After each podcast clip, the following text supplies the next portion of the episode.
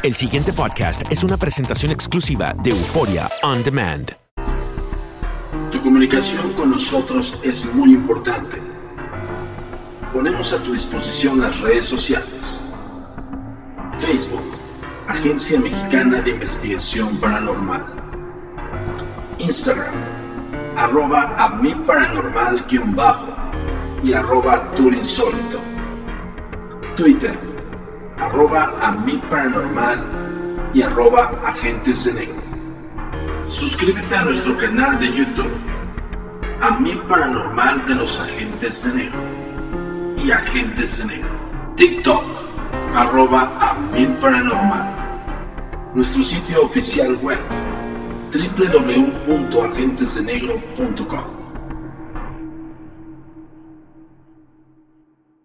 Hola, ¿qué tal? Bienvenidos una vez más a Códigos Paranormales, los podcasts de lo desconocido a cargo servidor y amigo Antonio Zamudio, director de la Agencia Mexicana de Investigación Paranormal, Los Agentes de Negro. Esto es traído como cada semana hasta ustedes por univision.com y por supuesto por Euphoria On Demand. Y vamos, como lo prometimos la semana pasada, vamos a seguir con el tema de los ungidos de Dios. El día de hoy vamos a platicar de varios fenómenos eh, místicos que son propiamente destacables en estos eh, elegidos. Ungido es un elegido.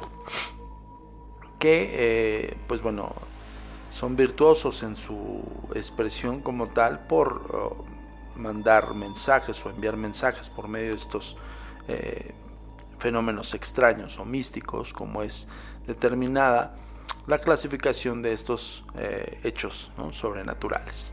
Y vamos a entablar un poco más acerca de, estos, de esta fenomenología con base a varios estudios y sobre todo clasificaciones como tal. Y uno de estos es la xenoglosia. La xenoglosia es un vocablo creado por el genial investigador de fenómenos psíquicos Charles Richet y que procede del griego xenos, extranjero, y glosa, lengua con él pretendió definir una de las más espectaculares anomalías que se producían durante las famosas sesiones mediúnicas del siglo XIX, propiamente finales del siglo XVIII y siglo XIX, y en las que los sensitivos hablaban de lenguas extrañas que en pocas ocasiones eran identificadas y traducidas. En el entorno espiritual o espírita, aquellas manifestaciones se interpretaron inmediatamente como la posesión que los desencarnados hacían a los mediums, obligándolos a hablar en sus lenguas de origen. Sin embargo, el misterio tiene una edad eh, muy anterior al siglo XIX, ya que en el siglo XVI se hablaba de la existencia de un lenguaje de los ángeles que solo unos pocos conocían por una suerte de ciencia infusa Aún anteriormente en el Nuevo Testamento se explica durante el episodio de la Pentecostés como una especie de lenguas de fuego se sitúan sobre las cabezas de los apóstoles y tras ellos comienzan a predicar las lenguas que desconocen. Pero sin duda el máximo apogeo de este fenómeno se produce durante la Edad de Oro de los místicos y culmina con modernas iluminadas e iluminadas como Teresa Newman, y en, en estado de éxtasis habla un perfecto arameo, tal y como confirmaron orientales alemanes del reconocido prestigio eh, como Hus. La duda es, ¿tiene alguna explicación racional este fenómeno? Las hipótesis que se barajan son bien diversas, desde las que apuestan por la criptomnesia, esto es la existencia de una memoria oculta de recuerdos y lecturas retenidas inconscientemente. La criptostesia, personas que son capaces de leer libros cerrados o a través de cuerpos opacos. O la pesca telepática, donde el idioma es capturado de los discutidos registros acásicos de forma más o menos consciente. Hipótesis pues para todos los gustos, pero ninguna respuesta satisfactoria aún. Bueno, la xenoglosia como tal eh, es muy recurrente en fenómenos como hace rato lo comentaba el documento, de este, posibles posesiones.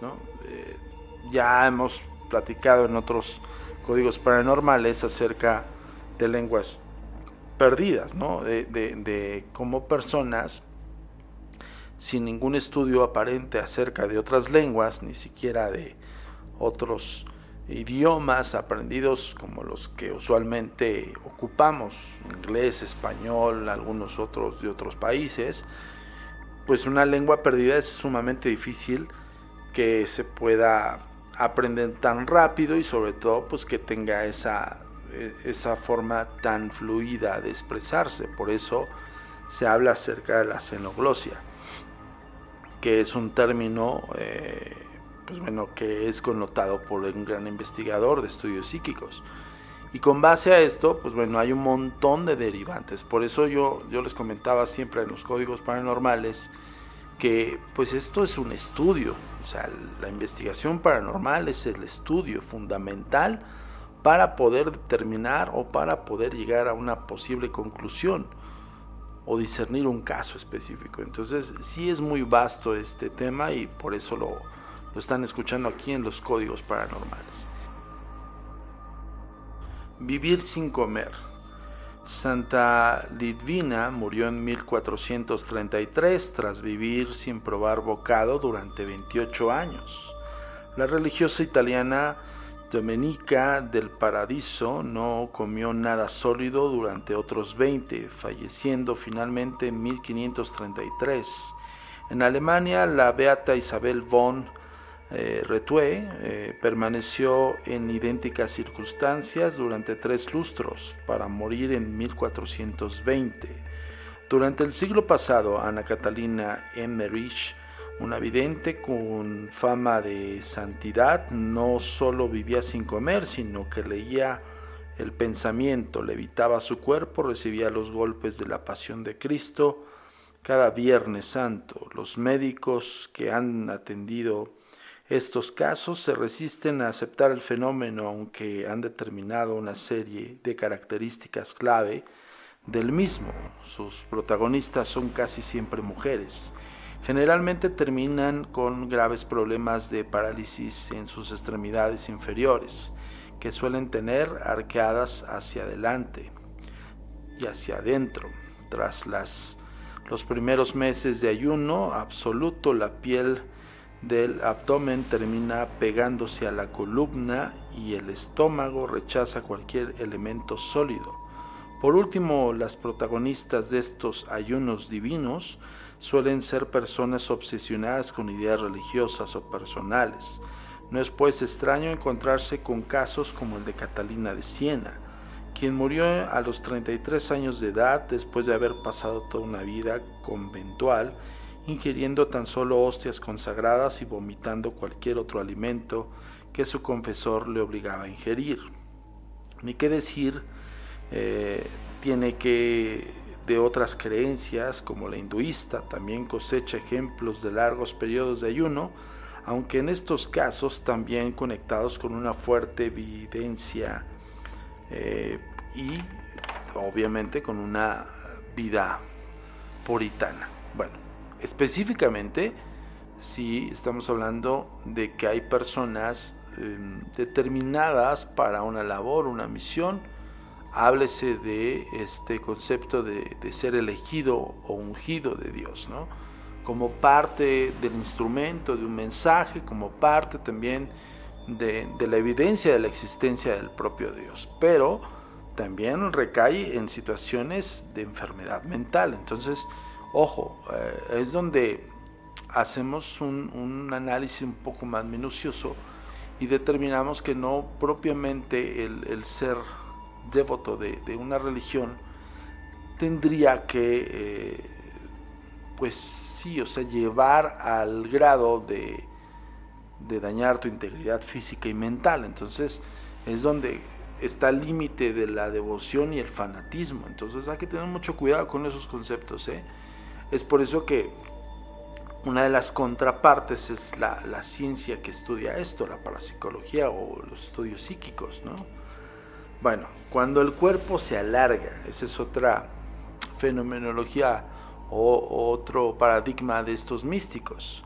Se trata de uno de los fenómenos místicos menos conocido y desde luego el único que no guarda relación alguna con ningún episodio bíblico o con algún símbolo cristiano de importancia. Se produce siempre durante un éxtasis y da pie a algunas de las extremidades que crezcan más allá de lo normal. En el caso más documentado es el de la monja italiana Verónica Laparelli, cuyos relatos de eh, enlogación, así es como se conoce el fenómeno, se encuentran eh, recogidos en el Sumarium, instruido para su causa de beatificación.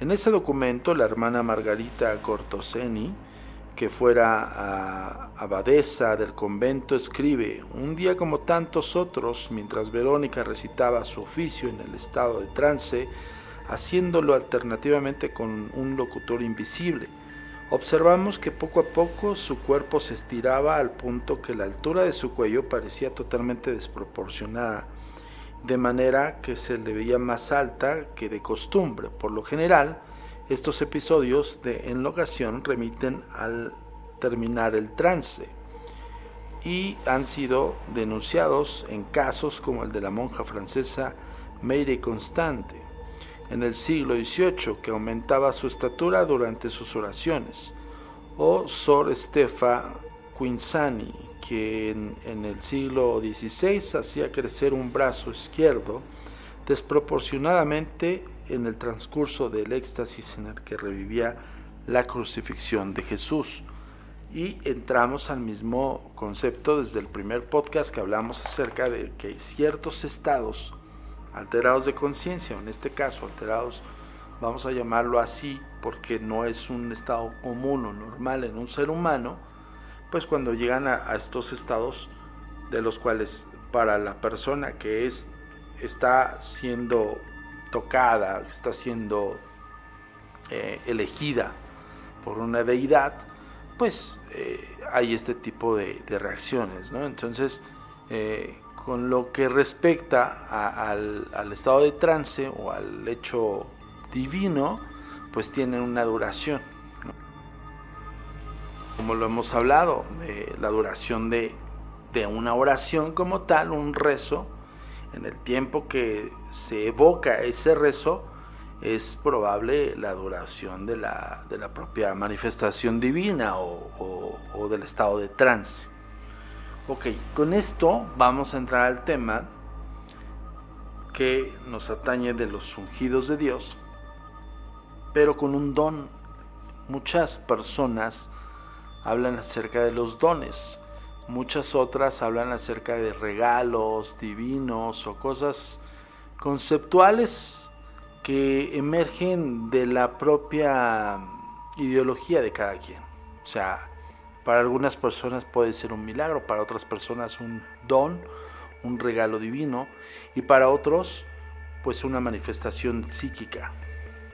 Y con esto entramos al don de la ubicuidad.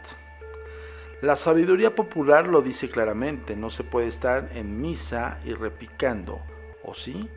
Precisamente uno de los más desconcertantes fenómenos asociados a los místicos es la bilocación, también conocido como el don de la ubicuidad, y que hace que una misma persona sea vista en dos o más lugares a la vez.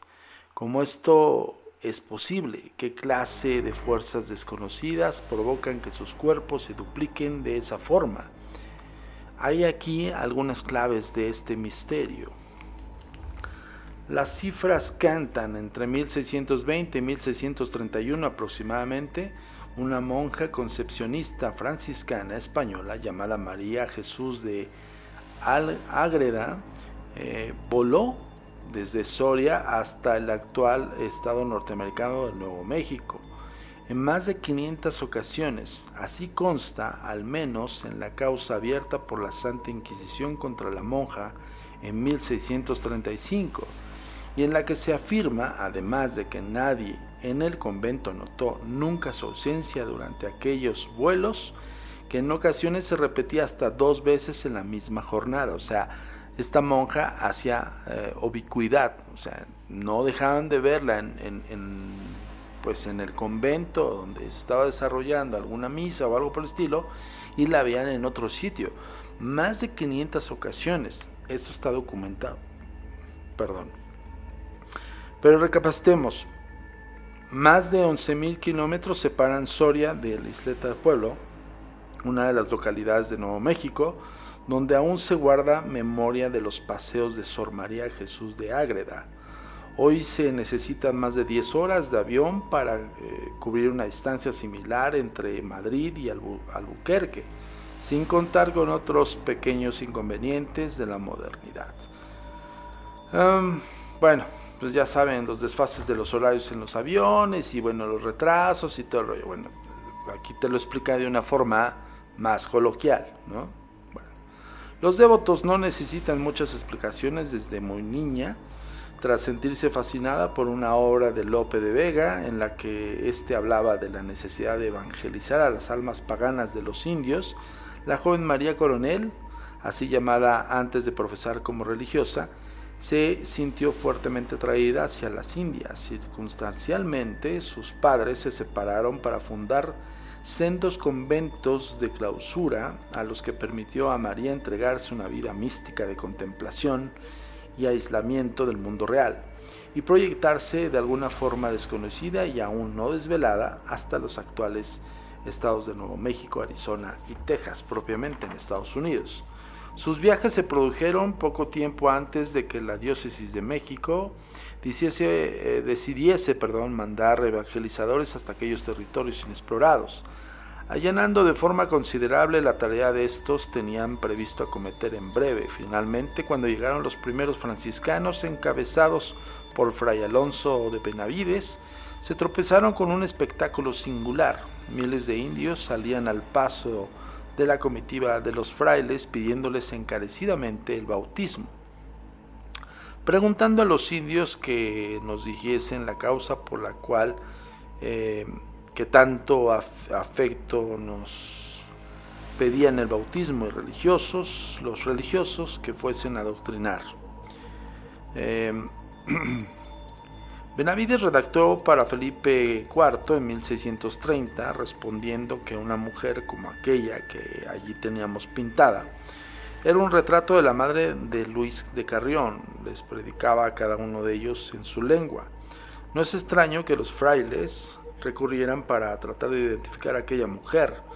A Sor María Luisa Carrión, 1565-1636, famosa en su provincia natal de Palencia por sus milagros y presagios, porque entre todos ellos era bien conocida su costumbre de desdoblarse y aparecer en lugares más eh, peregrinos. Sin embargo, ni los colores de su hábito, marrón por las señas, ni los rasgos ancianos de su rostro en las fechas de la evangelización de Norteamérica se correspondieron con la fémina descrita por los indios.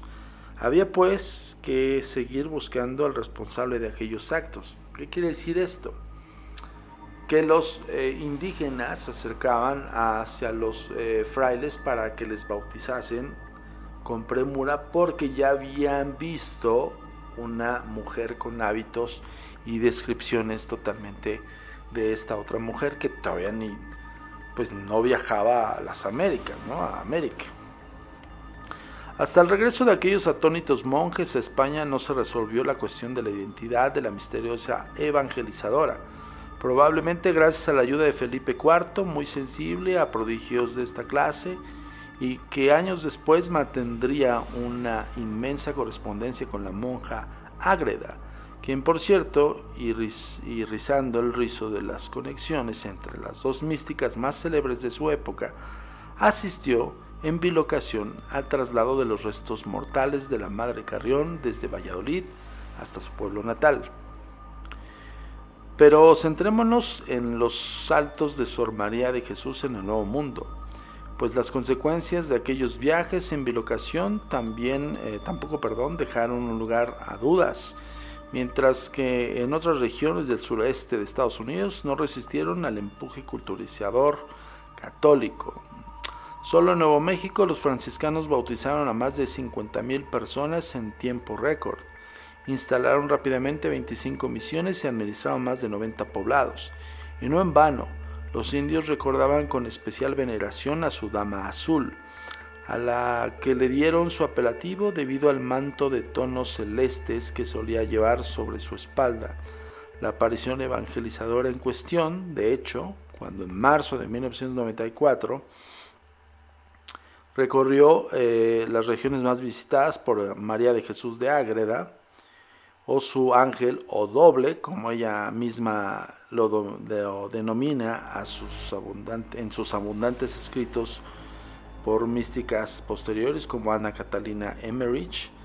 Tropecé con un buen número de recuerdos aún vivos desde, de su paso desde iglesias fundadas sobre los lugares de sus apariciones a leyendas orales que hablan de ejércitos azules o enclaves geográficos tan curiosos como, el, como un Picacho conocido como la monja arrodillada, muy cerca de Silver City, en Arizona, y que es un capricho de la erosión o naturaleza de los habitantes de la zona que interpretan como la enésima huella dejada por la monja Ágreda en sus tierras.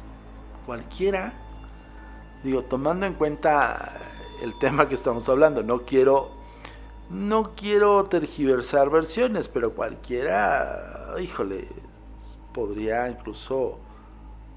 Esto es, es algo muy particular que yo estoy arrojando desde un punto más humilde de vista. Pero he visto este, este tipo de, fenomenologías o las hemos estudiado y documentado también en mujeres que son hechiceras o brujas. Pero bueno, lo voy a poner ahí en el tintero. No quiero andar más profundamente en este tema porque si no, híjole, la iglesia se va a poner medio sus, sus greñas, ¿no? Bueno, mam, me va a agarrar las greñas. Ahora bien, eh, esta monja dejó una huella palpable, eh, más de un millar de incursiones en el sureste americano, esa es la pregunta que levanta. ¿Es posible que su ángel repartiera objetos de culto entre los indios? Ni qué decir que esa es aún hoy una de las principales obsesiones de esta ya larga investigación en Santa Fe, Albuquerque y otras localidades norteamericanas. Eh, los archivos históricos y hasta las sacristías de las parroquias más antiguas en búsqueda de la apreciada prueba física. Desgraciadamente me encontré tan solo con un desordenado e inclasificable arsenal de cálices rosarios, mantos y custodias de origen español que nunca habían sido censados por historiadores ni peritados por orfebres y cuya vinculación con objetos desaparecidos del convento de Sor María de Jesús de Ágreda de España eh, es muy difícil establecer. Pese a todo, no se ha interrumpido ahí prácticamente la búsqueda. Valga la última pista para demostrarlo, la flor oficial del estado de Texas es el de bonete azul, semejante flor que se encuentra hoy representada en escudos y otras insignias de la religión. Está rodeada de una leyenda que la vincula a las, a las apariciones de Sor María Jesús, una tradición oral recogida por investigadores locales como Carlos Castañeda, habla acerca de la última visita de la Dama Azul a los indios humanos, en la que los exhorta eh, a abandonar su campamento para concentrarse con los misioneros franciscanos. Esta se alejó del lugar flotando hacia las colinas. A la mañana siguiente su rastro eh, se había cubierto de unas eh, pequeñas flores azules que nunca antes se habían visto en la región. Para explicar casos como el de María de Jesús de Agreda, de Ágreda, perdón, cuyo proceso de beatificación, dicho sea de paso, en estos momentos atravesando su momento más delicado en Roma. Estamos hablando de un, de un reportaje de 1994, justo casi el, bueno, más bien no casi, el nacimiento de la Agencia Mexicana de Investigación Paranormal, ¿eh? Por eso habla, habla en, tiempos pasados, ¿no? Para quien de repente diga, espérame, ¿cómo? ¿No? Estamos hablando de un gran, de un gran documento de aquellos entonces, del 94. Se han barajado toda clase de teorías. La doctrina ortodoxa de la Iglesia Católica sostiene que el cuerpo se duplica realmente por la gracia de Dios. Scott Rogo, eh, un bien documentador y divulgador de lo paranormal en Estados Unidos, sugería que por su parte en 1982 que lo que en realidad se manifestaba durante la bilocación era una representación ectoplasmática o etérea de la persona, que se envía a un lugar distante durante el milagro. Sin embargo, el padre pasionista Antonio Artola, que desde Bilbao ha empujado la causa de la beatificación de la monja de Ágreda, eh, defiende todo lo contrario, que los bilocados dejan su lugar habitual, una suerte de reflejo, una especie de reflejo de ellos mismos, mientras que su cuerpo viaja automáticamente a otros lugares. Bueno, híjole, ahí sí yo creo que impera mucho el fanatismo. Yo creo que sí podría sugerir y sumarme a la moción de Scott Rogo, que dice que es una proyección materializada del, o ectoplasmática del, espíritu de alguien. Ya hemos hablado en otras ocasiones aquí en los códigos paranormales acerca de los espíritus de los vivos. O sea, es una proyección materializada de una aparición de un vivo. Que, bueno, presumiblemente, más allá de pudiese ser la, el desdoblamiento espiritual en un plano físico, por eso hablo de materialización, o sea, porque en el desdoblamiento simplemente viajas y punto, ¿no? Pero tal vez en la manifestación ante los ojos de una persona eh, como tú, como yo vivas, pues puede caber la posibilidad de, materialización como tal, ¿no? Pero bueno, apoyo más la moción de, de Scott que la del padre que insiste puritanamente que es una mm, bilocación o una ubicuidad o, literal un viaje eh, isofacto de dimensiones, ¿no? Pues, para parecer una, bueno, parecer en un plano y, reaparecer en otro. Quizá ambas explicaciones no sean contradictorias y exista una y otra clase de experiencias, lo que aclararía por qué unas veces el sujeto bilocado recuerda su punto de destino, pero nunca el método o forma de transporte y otras muestran asombrado de que un doble suyo haya estado actuando como si fuera él en otro lugar y en otro tiempo. Eh, mis incursiones en el terreno de la bilocación no tardaron en llevarme hasta el corazón del Perú, en el centro de Lima, en el cual el convento de Santo Domingo vivió en fechas muy similares a la Sor María Jesús de Ágreda, y la Madre Carrión al fraile dominico Martín de Porres, 1579-1639. Fray Martín era un religioso mestizo que vivió desde pequeño toda su suerte de fenómenos psíquicos, cuyo alcance se multiplicó al encontrar su fe religiosa. Le evitó ante los ojos de sus compañeros de convento, sanó heridas y enfermedades de todo tipo y de forma inexplicablemente veloz. Y por si fuera poco, estuvo en misa y repicó. De él eh, se cuenta en los procesos abiertos para su beatificación que una ocasión, obligado a dejar el convento con destino a Limatambo, dejó al cuidado de la campana a su hermano de en la fe, Fray Domingo Palacios. Repentinamente este cayó enfermo y descuidó su encomienda desdoblándose desde su paradero. Esa es la típica bilocación de corto alcance. Aunque se le atribuyen otras muchas de mayor lejanía, su obsesión por la evangelización de China y Japón le llevó a que su ángel se trasladara hasta allá y que crecieran relatos de las apariciones de un monje de piel oscura que predicaba a los paganos. Ni qué decir también de las descripciones del hermano negro recogidas en Oriente, que coincidían a decir de los documentos archivados hoy en la ciudad del Vaticano, punto por punto con Fray Martín. Por si fuera poco, el santo depositaba ocasionalmente flores exóticas ante la imagen de la Virgen que descansaba en la iglesia conventual. Eh, de un modo alguno eh, procedían de regiones limítrofes a Lima. nuevo transporte de materia física de los lugares a, la, a lo que a los que se o sea, a lo que hacía una ubicuidad, o sea, no solamente lo veían, no solamente está documentado que San Martín de Porres, no solamente lo veían en un sitio, sino también llevaba flores a, pues a una virgen en otro convento, Las anécdotas de este santo, al que se conoce popularmente como Fray Escoba, por su voluntario entrega a los más necesitados y a su incansable afán de servicio en el convento de Santo Domingo, se multiplicaron por cientos hasta su muerte. Otra eh, prueba de su uso de materia tridimensional es la de un prisionero español que pasó su cautiverio en Argel y que al visitar Lima identificó a Fray Escoba como la persona que ocasionalmente se aparecía en su celda para consolarle y darle alimento y que terminó por entregarle la suficiente cantidad de dinero como para que se pagase su propio rescate.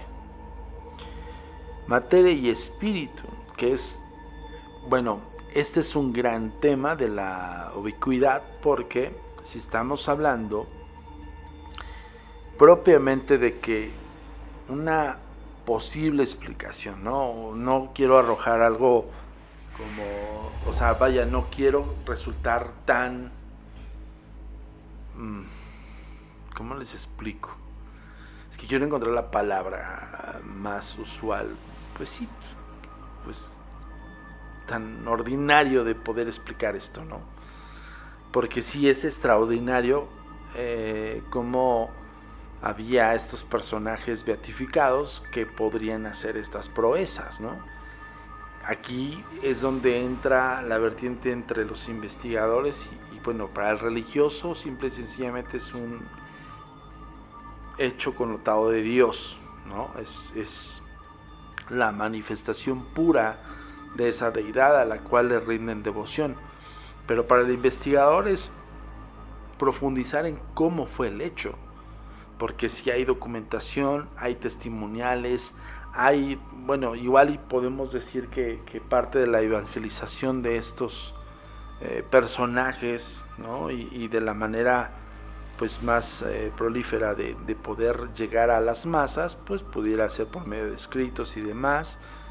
Pero había testimoniales y pues por eso se hacían retablos y por eso está documentado no entonces digo más allá de, quererme ver como exquisito de buscar la explicación de la ubicuidad y de cómo a nivel psíquico pudiera ser una proyección de una aparición de uno mismo, porque es eso, es la aparición de un ser vivo en otro espacio-tiempo, ¿no? Entonces, es increíble, pero bueno, yo hasta mi punto de vista como investigador les podría decir que sí podría corresponder a una materialización ectoplasmática, como lo dijo este el investigador del fenómeno paranormal, ¿no? En su mención acerca de la posible manifestación de esta, de este ser o de esta ah, copia, ¿no? Es que es tan increíble que justamente entramos al siguiente tema que es la materia del espíritu, ¿no? ¿Por qué me resulta tan interesante determinar si durante una bilocación se puede trasladar o no objetos físicos? Por dos razones principales. La primera, para desestimar la naturaleza astral del fenómeno de la bilocación puesto de moda en los últimos años, hablándose de los 90, acuérdense. ¿eh? Robert Monroe, que sostiene que los viajes astrales o las experiencias fuera del cuerpo, en este caso los desdoblamientos astrales, como ya les había dicho, podrían explicar tales casos. Y la segunda, porque el traslado instantáneo de objetos físicos de un punto a otro del espacio tiene mucho que ver con otro enigma, la de teleportación, o sea, que era justo la, la palabra que andaba buscando, de verdad. O sea, yo decía, ¿cómo se teletransportó? ¿Por qué es eso? La teletransportación es transportarse eh, eh, a lugares ciertamente lejanos y instantáneamente como lo vimos con, la otra beata, que, estaba en ciertas zonas de España y la veían rapidísimamente en Arizona, ¿no? O sea, ese es el punto y es donde entramos aquí los investigadores a no especular y tratar de buscar un poco más indicativos eh, directos. En las teleportaciones o, como hace rato lo comentaba, los viajes eh, instantáneos del lugar, personas y materia parecen desvanecerse de un lugar y aparecer en otro, alejado de una decena eh, a unos miles de kilómetros, sin que exista una explicación física aparente. Se trata como casi toda la clase de anomalías de espacio y tiempo. En un fenómeno involuntario, para algunos místicos, parecen haber dominado.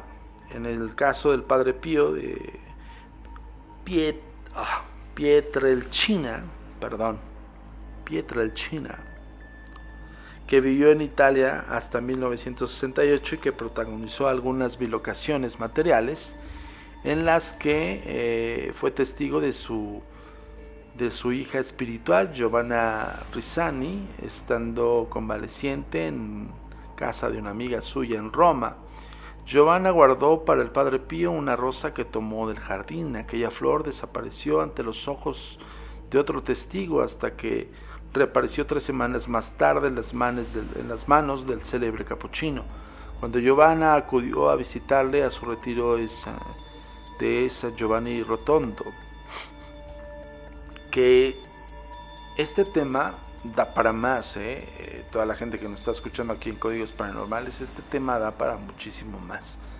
Porque hace poco me hicieron una entrevista para un medio independiente y me preguntaron qué yo pensaba acerca de las materializaciones de objetos, eh, hablándose del fenómeno espiritual, ¿no? Y yo contaba acerca de, dos sesiones espiritistas, ya lo hemos comentado en los códigos paranormales, que estuve presente con mi profesor de espiritismo aquí en México, que es el profesor Capriles. Em, y pues bueno, un gran erudito del, espiritismo y, además de, tener la fortuna de contactar con Eusepia Paladino. Ya habíamos comentado en otro podcast quién es Eusepia Paladino. Pero bueno, eh, justo el fenómeno de los aportes dentro del espiritismo son estas materializaciones de objetos que tal vez se materializan desde el plano espiritual al plano físico. Y esa es la pregunta aquí en cuestión. ¿Cómo, incluso dentro del fenómeno de la ubicuidad, en el caso del Padre Pío, hay un testimonio acerca de una flor que le fue entregada o que fue, pues, eh, vaya, en la misión de, entregarse en las manos de, de este beato. ¿Y cómo se trasladó ese objeto? O sea, aquí, por eso les comentaba, entran muchas derivantes y muchos estudios más minuciosos y profundos.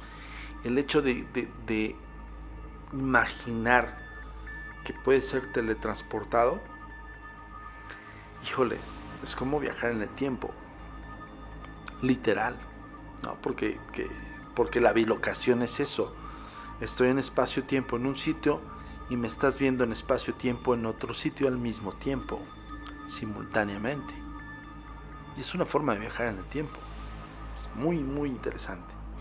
Bueno, yo con esto termino la parte 2 de este podcast de los ungidos de Dios o los elegidos de Dios.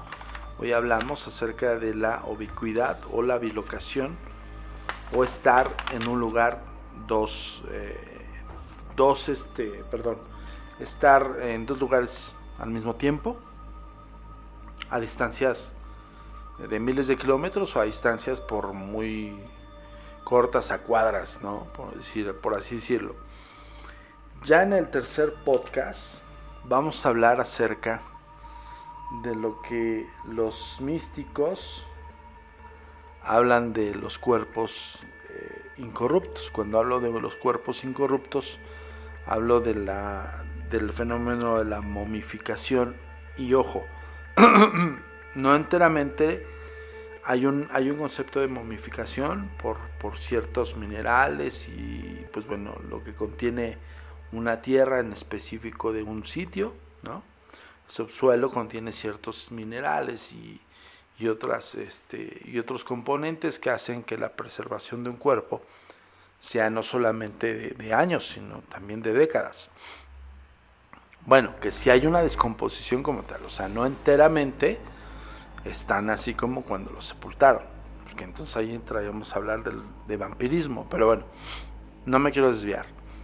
El punto es de que si hay una explicación acerca de, algunos cuerpos incorruptibles, pero para la iglesia, para la connotación religiosa, hay cuerpos que por eh, obra y gracia de Dios no se corrompen tan rápidamente. O son cuerpos que permanecen por mucho tiempo como si hubieran muerto días antes. Y en ese tema que es grandioso este material de documental que sustraemos de una gran revista la cual yo les recomiendo, que se llama Año Cero. Desde que yo estudiaba los fenómenos paranormales, he sido fanático de esta revista, aparte de que tengo un gran amigo ahí, bueno, muchos grandes amigos, Enrique de Vicente, que fue su director editorial. Eh, espero que algún día lo tengamos aquí en los códigos paranormales para que nos hable de toda su vasta experiencia y sobre todo, pues bueno, que comparta con todos ustedes eh, su sabiduría. Pero bueno, el siguiente podcast, que no sabemos si va a ser el siguiente de la próxima semana o en dos semanas, para tocar otros temas eh, paranormales, pero este es fascinante vamos a hablar de los cuerpos incorruptos, aquellos cuerpos que se preservan por medio de algo, un acto divino, un hecho divino, y que el título me parece más que formidable. Y de una vez lo voy a sustraer. El título del siguiente podcast, de la tercera parte y última de este tema, es Por los siglos de los siglos. Gran título. Bueno, yo soy Antonio Zamudio, director de la Agencia Mexicana de Investigación Paranormal, Los Agentes de Negro. Yo me despido por esta semana de ustedes, pero nos vemos la próxima para otra entrega más de los códigos paranormales, los podcasts de lo desconocido. Síguenos en las redes sociales, mándanos tus casos, comparte este podcast, pero sobre todo, estudia más e investiga más para que no te engañen. Hasta la próxima. Tu comunicación con nosotros es muy importante. Ponemos a tu disposición las redes sociales. Facebook, Agencia Mexicana de Investigación Paranormal. Instagram, arroba a bajo y arroba turinsólito. Twitter, arroba a mi paranormal y arroba agentes de negro. Suscríbete a nuestro canal de YouTube, a mi paranormal de los agentes de negro y agentes de negro. TikTok, arroba a mi paranormal. Nuestro sitio oficial web, www.agentesdenegro.com.